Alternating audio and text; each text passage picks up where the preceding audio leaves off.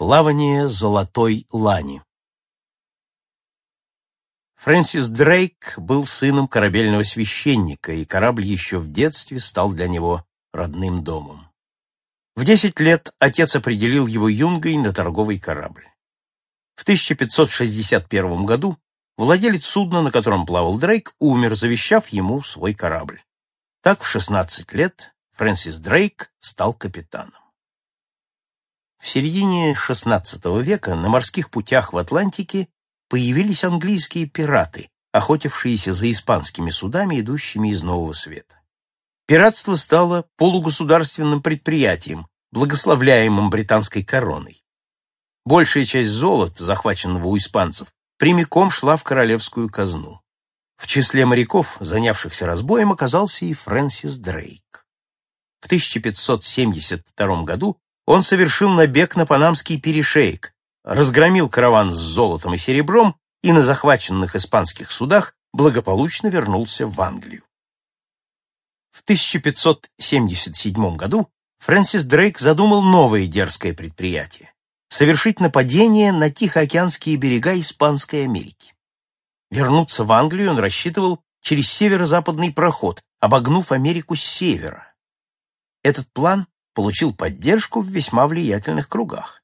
Весной 1577 года Дрейк побывал в Португалии и пытался что-либо разузнать о далеком Магеллановом проливе. Однако полученные им сведения были краткими и ненадежными, ведь после Магеллана этим проливом никто не проходил. В дальний поход отправились пять небольших кораблей водоизмещением всего 90-100 тонн. Елизавета, Пеликана, Мэриголд и два небольших вспомогательных судна, которые следовало потопить после того, как припасы, погруженные на них, будут использованы. В составе экспедиции было 164 человека. На островах Зеленого мыса, скрываясь от португальцев в Тихой бухте, они набрали свежей воды. Потом в открытом море напали на два португальских корабля. Дрейк рассчитывал найти у португальцев секретные карты или хотя бы взять в плен хорошего кормчего. Последнее ему удалось. Португалец да Сильва согласился вести англичан к американскому побережью. Путешествие через океан заняло 54 дня. В апреле 1578 года англичане подошли к берегу Южной Америки в районе Ла-Платы. Здесь Дрейк переименовал свой корабль «Пеликан» в «Золотую лань». Идя вдоль аргентинского побережья на юг, экспедиция достигла той самой бухты Сан-Хулиан, где когда-то Магеллан расправился с восставшими экипажами трех кораблей. На берегу до сих пор попадались человеческие кости.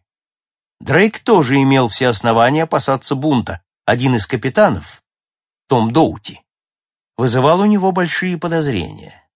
Не дожидаясь, когда нарыв прорвется, Дрейк обвинил капитана в заговоре и распорядился обезглавить его. Побережье бухты Сан-Хулиан вновь росилось кровью. С индейцами, жителями Патагонии, англичане сумели установить добрые отношения. Они оказались добродушными людьми, писал участник похода Флетчер, и проявили столько жалостливого участия к нам, сколько мы никогда не встречали и среди христиан. Они тащили нам пищу и казались счастливы нам угодить. 20 августа корабли вошли в Магелланов пролив. В южном полушарии стояла зима, люди сильно страдали от холодов. Спустя два дня после того, как экспедиция вышла в Тихий океан, обрушилась сильнейшая буря. Ветер разбросал корабли и погнал их на юг. Одно судно пропало без вести, другое сумело войти в Магелланов пролив и позже вернулось в Англию. Золотая лань осталась одна. Почти два месяца штормы трепали и терзали ее. В конце октября ветер стих, выглянуло солнце определили местоположение корабля. Оказалось, что они отброшены к южной оконечности огненной земли. Далее к югу простиралось бескрайнее море. Этот широкий пролив между Южной Америкой и Антарктидой позже получил имя Дрейка. Золотая лань взяла курс на север и подошла к чилийскому побережью. Высадившись на берег, команда немного отдохнула. Теперь англичанам предстояло заняться тем, ради чего, собственно, они проделали этот нелегкий путь — пиратством. 5 декабря в гавани Вальпараисо Дрейк захватил испанский галеон «Капитан». Испанцы не ожидали нападения. Появление английского корабля в этих водах казалось невероятным. Груз капитана состоял из 37 тысяч золотых дукатов и 2 тысяч бочонков вина. На его борту Дрейк нашел и секретные карты Америки. Двигаясь на север вдоль Тихоокеанского побережья, Дрейк нигде не встречал сопротивления. Испанцы не ждали здесь нападений ни на суше, ни на море. Золотая лань высаживала десанты и грабила испанские колонии дочисто. Людей он, как правило, щадил, так что весть о его появлении быстро распространилась по всему побережью. Вице-король Перу в Лиме отправил в погоню за Дрейком два больших военных корабля. Между тем Дрейк искал груженный серебром галеон, который, по слухам, уже отошел от побережья Перу. Идя по его следам, золотая лань поднималась к северу, продолжая грабить по пути торговые суда. На одном корабле англичане нашли тяжелое золотое распятие, украшенное изумрудами. По возвращении в Англию Дрейк приказал вставить эти изумруды в золотую корону, которую он преподнес королеве. На другом корабле, которым командовал Франциско де Сарате, двоюродный брат могущественного герцога Медины, англичане захватили груз китайского фарфора и шелка. По воспоминаниям Сараты, Дрейк был весел, хотя и прихрамывал из-за того, что в ногу попала пуля из испанской аркебузы. «Все люди Дрейка перед ним трепещут», — писал Сараты, «и когда он проходит по палубе, они приближаются к нему, лишь сняв шляпу и склонившись в поклоне до земли. С ним на корабле едут девять или десять кабальеру, все из знатных английских родов, но ни один из них не смеет надеть шляпу или сесть в его присутствии до тех пор, пока сам Дрейк их об этом не попросит. Ест он на золоте и при этом играет оркестр. Людей на захваченных кораблях Дрейк, как правило, не трогал. Он вообще гордился тем, что не пролил крови ни одного испанца, за исключением тех, кто погиб в честном бою. Наконец, 1 марта 1579 года на горизонте появился долгожданный серебряный галеон. Он оказался настоящей плавучей сокровищницей. 14 сундуков с серебряными монетами, 80 фунтов золота и 1300 серебряных слитков перекочевали с него на борт золотой лани.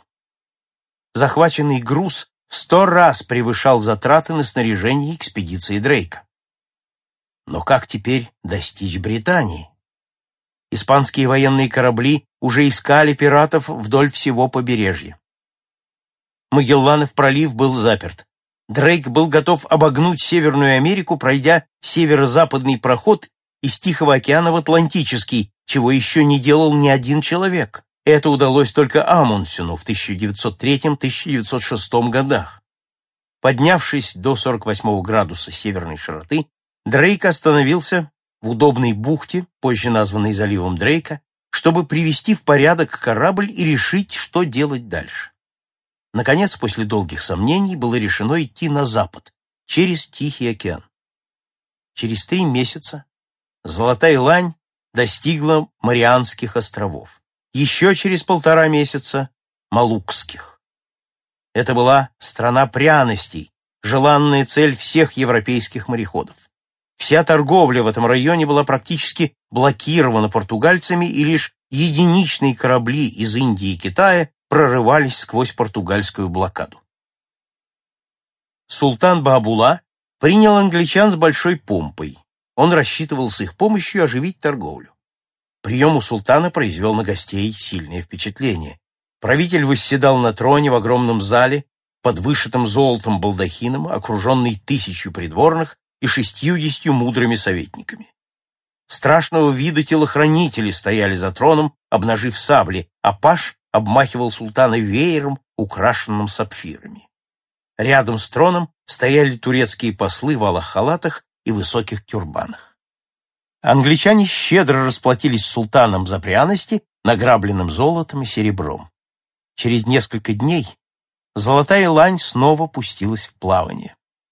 Следующая остановка была на Яве. Слухи о появлении англичан уже дошли до португальцев, которые открыли на золотую лань настоящую охоту. Сократив стоянку на Яве, Дрейк пустился напрямик через Индийский океан, стараясь держаться в стороне от торговых путей и избегая встреч с испанскими и португальскими военными кораблями.